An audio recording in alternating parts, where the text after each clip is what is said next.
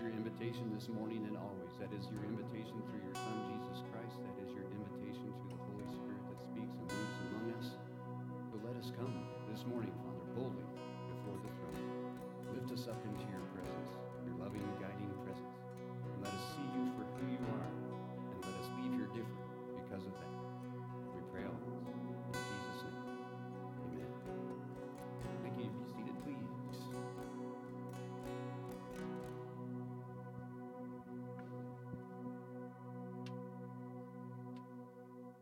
what an awesome morning. What an awesome God. What an awesome church family. I am so glad to see you all here this morning as we continue on with our sermon series. The sermon series is called How to Read the Bible, but I'm going to be talking about Jesus again today. And you may be thinking, well, I thought this was about reading the Bible. It is. You'll see. Bear with me. And if not, I'll give you your money back. All right?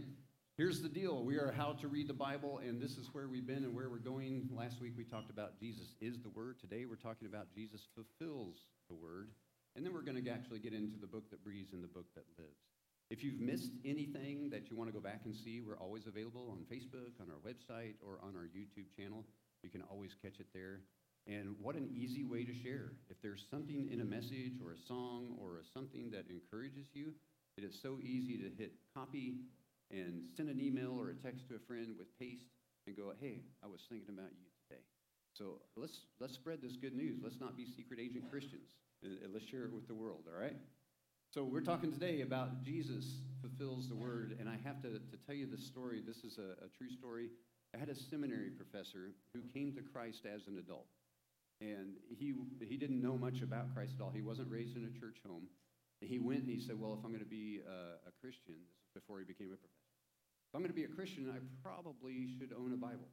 And so he went to the bookstore, not knowing anything. They said there was this whole row of Bibles, and they were all, it was very confusing because there's all these different translations. Said I saw there's this big one, and then there's there's Old Testament, and then there's a New Testament. And he thought to himself, now why would I buy the old one if there's a new one?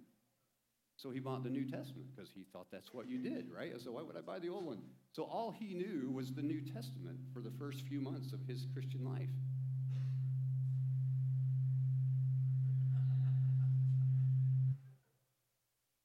Not moving. all he knew was, was the New Testament, Christian life. And, and then later on, somebody introduced him to the fact that uh, there's that unfortunate two thirds of the Bible called the Old Testament, and it all goes together.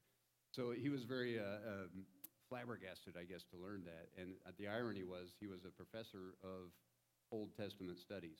You can't make this stuff up, right? As he got into it, he realized, wow, this is so awesome. But the, the thing I want to point out is that a lot of people have this problem in reading the Bible where you read the Old Testament and then you read the New Testament and you're like, this doesn't sound like the same God uh, or the same uh, golden thread moving through history, whatever you want to call it. But I promise you it is. If you bear with us, we're going to make that connection. But first, I want to do a word association drill. This is your chance for audience participation. I want to hear what words you associate when I say New Testament. Jesus, love. What was it? Paul. Yeah, that man can write a sentence, man. That, I don't know when he breathes, when he talks. Yes. Matthew? What was it? Kindness.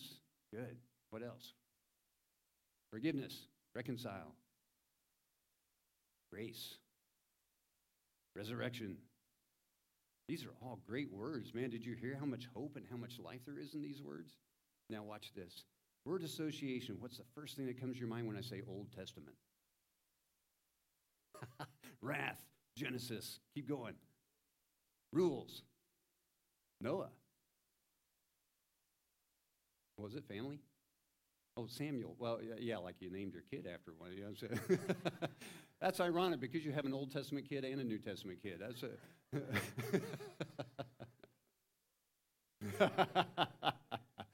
yeah, did you see the, the contrast in language? And if you put associate meaning with the language, New Testament sounds hopeful, forgiveness, and grace. Old Testament sounds wrath and, and hardness and rules and all this stuff that you have to do by duty. So if you had a choice, which one would you choose?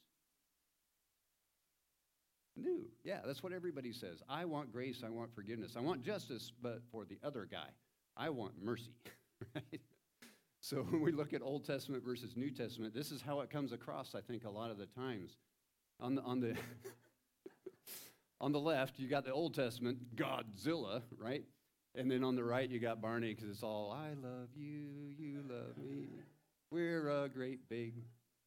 There we go. Nice, nice. See, I know you can do this audience participation thing. And this is how we approach life, right? This is Old Testament God and New Testament Jesus. But I'm, I, I think there's something deeper if we peel back, and we're going to look at Jesus today specifically at how he handles this. Because he did this thing when he came, uh, obviously, he taught people, but he had a, quite a crowd at this thing called the Sermon on the Mount. And you can find a, a, a whole lot of wisdom in what he says there. And if you look at the words of the Sermon on the Mount, you can find it in Matthew. We're going to delve into a couple of pieces of it today. If you look at the words of the Sermon on the Mount, you could say that Jesus was contradicting the Pharisees, and he was, in some cases, contradicting uh, the Jewish faith. Because uh, uh, even in the, in the middle of his sermon, he says, You may have heard it said, and then he'll say something, but I say. And so if you're on the fringe of that and you're not aware of what's going on, you say, This is Jesus. He's changing everything, he's overthrowing all the rules. So, what is Jesus? Did he come to do away with all this stuff? Or is there something deeper at work? so, what we're going to do, uh, and Matt, if you could follow along as I read, because I apparently can't read and click at the same time. But uh, here is right in the middle of his sermon, because Jesus is hugely emotionally intelligent, right? He knows how the crowd might receive this. And this is what he says in the middle of all these statements that he's making. Do not think that I have come to abolish the law or the prophets. I have not come to abolish them, but to fulfill them. Truly I tell you, until heaven and earth disappear, not the smallest letter, not the least stroke of a pen will by any means disappear from the law until everything is accomplished. Anyone who sets aside one of the least of these commands and teaches others accordingly will be called least in the kingdom of heaven. But whoever practices and teaches these commands will be called great in the kingdom of heaven. For I tell you that unless your righteousness surpasses that of the Pharisees and the teachers of the law, you will certainly not enter the kingdom of heaven. These are the words of God for the people of God, and for these words we are grateful. Did you catch what he said? As if there was any doubt. Is Jesus doing away with all the old? No. He says right here, as plain as day, and this is a quote I have not come to abolish the law or the prophets. So, what does that mean exactly? Not come to abolish the law is pretty straightforward. That was Moses in that era. The law laid out what you do and what you don't do. What he's doing instead, though, is he's coming and showing us the, the real intent on how to live that law. And he lives it perfectly. He's the only one that ever has. So if you're looking for a role model, man, don't look at don't look this way. Look this way. Mirror that and then show that to the world, not the other way around. He's not going to abolish the law, but why does he also say, I'm not going to abolish the prophets? If you remember how this all went throughout history, God wrote it down through Moses. The Ten Commandments came out. That was kept in the Ark of the Covenant. That was the guiding document for the people of Israel. And how did they do with that? Not so good. So as they began to stray, God began to send prophets, people uh, like we read out of Hosea this morning, to tell them from God, hey, look, we have a system. We got a deal. Y'all are straying from that deal, and we need to get back to that. And how did that go? Not so good. it's a quote, right? Yeah, this is, this is human nature, sadly. And again, I'm chief among you. Uh, human nature is not to fall into God's lap. Human nature is for me to stray and want to do my own thing. And I'm pretty much a pro at it. I, I will just admit that up front. But there's got to be a better way that we bring this all together because what I'm hearing Jesus say is there is a straight and narrow way. And if you don't believe me, let's go back to Jesus. In the same Sermon on the Mount, right after he just said this, here's what he says. Whoops. I think I hit the wrong button. There we go. Jesus says there is a straight and narrow road. I don't know if that's good news or bad news to you. The good news is there, there, there, if we're on it, we're good. But if we're not, we might have some trouble. Listen to what he says in Matthew 7. This is still part of the Sermon on the Mount. He says, Enter through the narrow gate, for wide is the gate, and broad is the road that leads to destruction, and many enter through it. But small is the gate, and narrow is the road that leads to life, and only a few find it. But Jesus isn't doing away with any of that stuff. And so if we think we've got this magic grace card that we can play and just do whatever we want, then maybe we're not understanding this thing called discipleship. Maybe we're not understanding what it means to be a Jesus follower. So we're back to duty. What were the other words? Duty, rules, law, wrath. No. this doesn't make sense. I know, but bear with me. The other thing that Jesus says is that we are expected to follow this road, but listen for the change in motive. Jesus says this Anyone who loves me will obey my teaching. My Father will love them, and we will come to them and make our home with them. See, in the Old Testament, we followed rules because we were supposed to. In the Old Testament, we followed rules because that was a command, and God said so. Now, you who are parents, when your kids do something and they ask, why? Why should I do that? And you say, because I said so? How does that go over? Or maybe you've been a kid that had that come back from the parent because I said so. Okay, I'll do it, but I don't want to. And by the way, the minute that you're gone, I'm not doing that anymore. I think that's what God's people did too. Yeah, the minute I don't see you, the, the tent uh, of meeting with the cloud over it, I'm going to do whatever I want to do. Hey, let's make a golden calf. This is how this goes, right? So, uh, anyone who loves me is a different motive. If you've been in a relationship and you, you, you really earnestly desire to be with someone, you do things that you don't want to do because you love them. It's a whole different take. We still do the things that God asks us to do, but because of love, not because we have to, but because we want to. I hope that's a life changing transition for some of us. I hope that's something that, that makes us go forward. Because I'll tell you, external controls will work as long as the external control is in place. And when it's gone, it's chaos. But an internal control, the love in our hearts, that will always guide us. That's like a North Star that never disappears. It's the love that Jesus is after, that he asks us. If, and he says this in a couple of places, by the way, I just picked one. Anyone who loves me will obey my teaching. It's not me either. it's my magnetic personality, right? my Father will love them, and listen to this we will come to them and make our home with them. Folks, this is the way home. This is what Jesus offers. Not a change of everything that's happened, but a fulfillment of everything that has happened. And he paves the way for us to do the same. So, what it really boils down to, if you think about it, it's the, the traditional argument law versus grace. Law is Ten Commandments, grace is Jesus Christ. How are we saved as Jesus followers? Anybody know?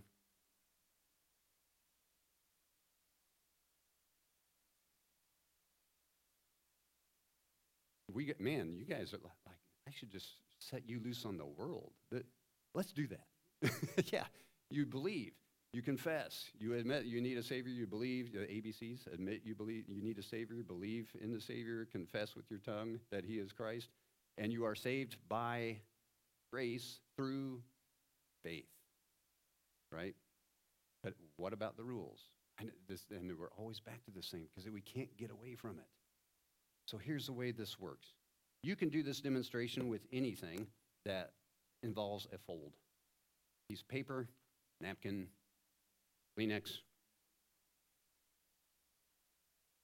any mailers that you get uh, about your car's extended warranty, any political ads saying vote for me even though I've never met you and don't know what you stand for, You know, you get the idea. Anyway, so you take the paper or whatever and you fold it in half. And when I make this crease, what I'm doing is I'm creating the narrow road.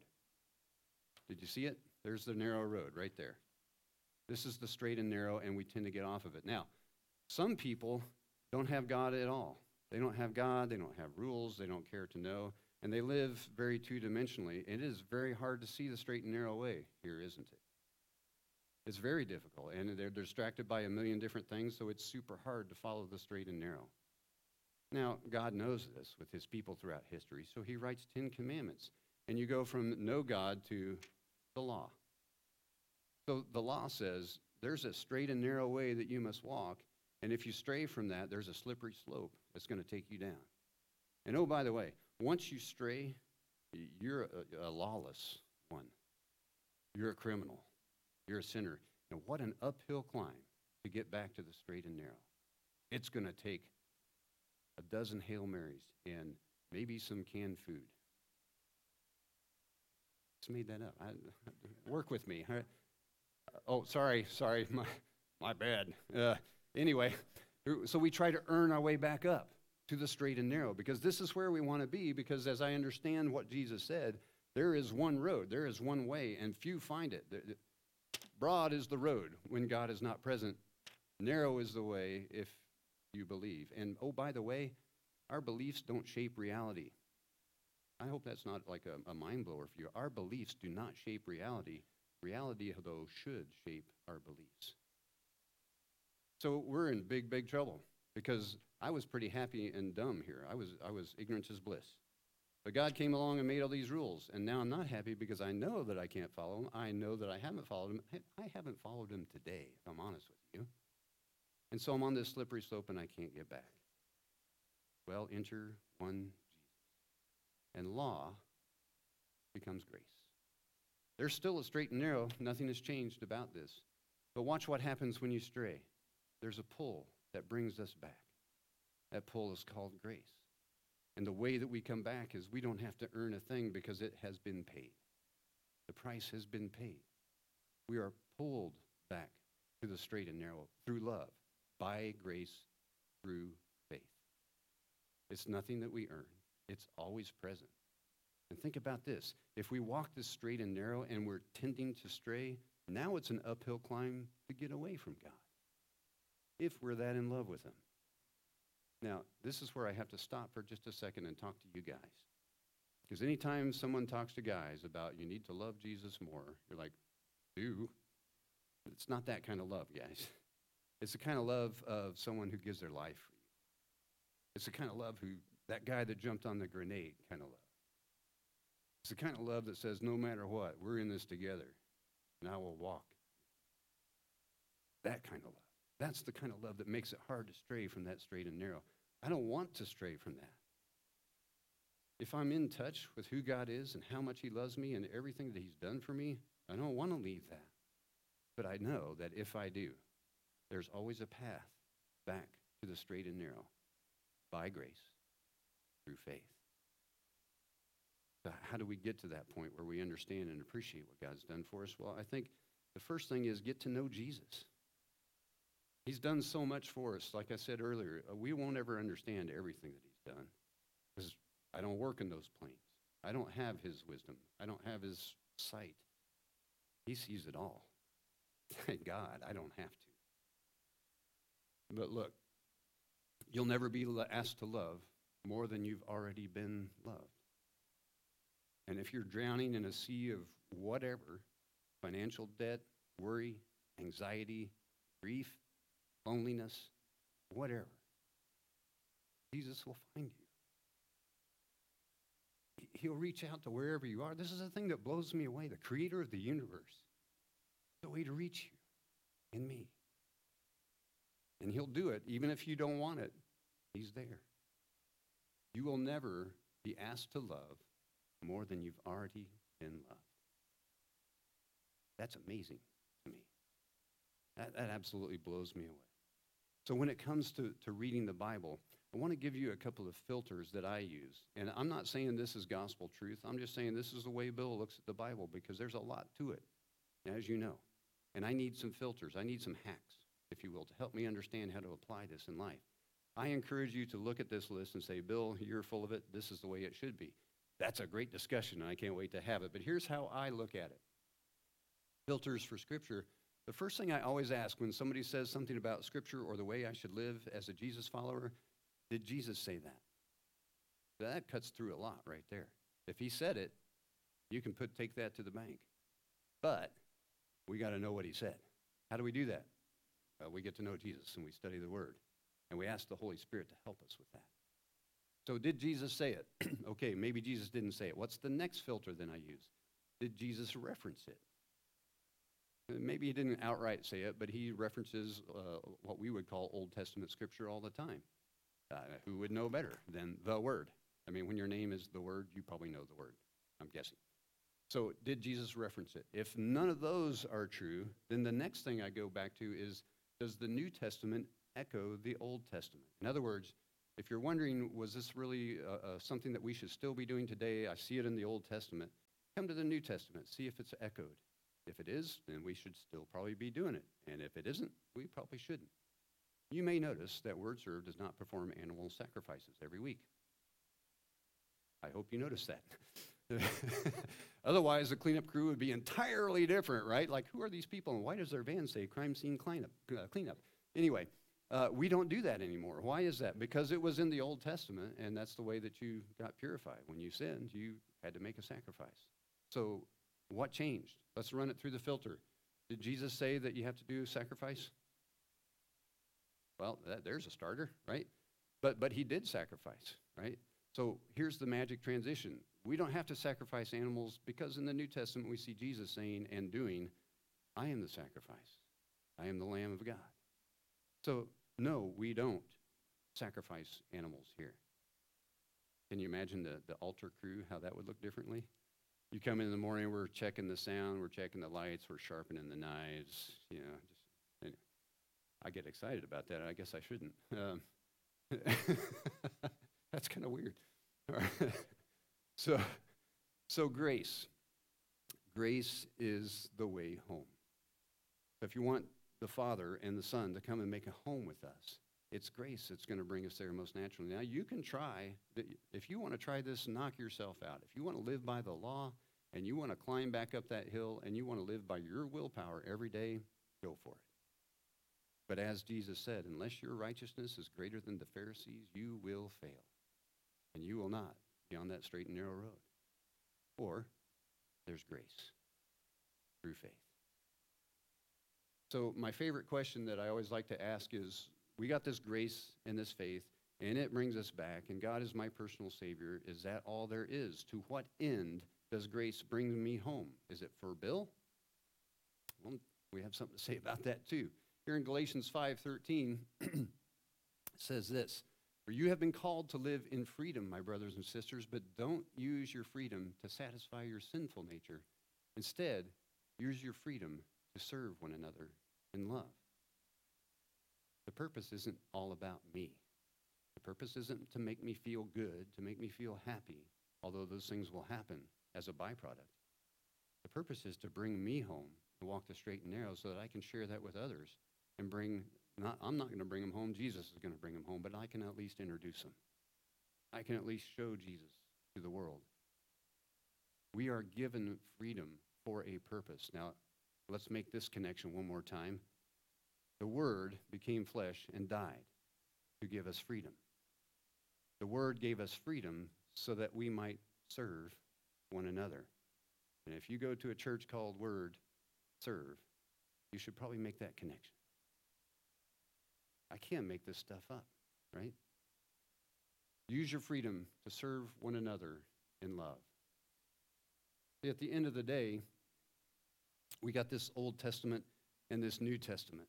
And we have three options on how we live. We can live without God and without rules, and we can walk that broad and narrow way and search and search and search for the straight and narrow that we'll never find. We can try it of our own willpower and follow the rules and climb our way back uphill. Or we can admit we need a Savior. We can believe in Jesus Christ. We can confess with our tongues, and we can find grace. And grace will lead us home. Will you pray with me? God, thank you for grace. Without it, we'd be lost. I'm not strong enough. I don't know of anybody that is, that's strong enough to do this of our own accord. And I know that you recognize that. So thank you for sending the Savior, the one that will reach out to us no matter where we are, no matter how many times we strayed, the grace that he has provided through his sacrifice provides a way home. God, my prayer this morning is that you would help us to, to reestablish our look at the straight and narrow that you call us to. It's not a restriction, it's a guide, it's a path made by the one who came and said, I am the way, the truth, and the life. God, as we search for many things in our world, I pray that you would help us to search solely for one, the way.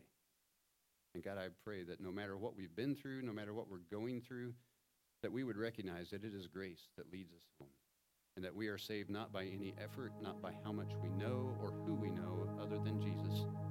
We are saved by grace through faith. For that, we can't thank you enough. Thank you, Jesus.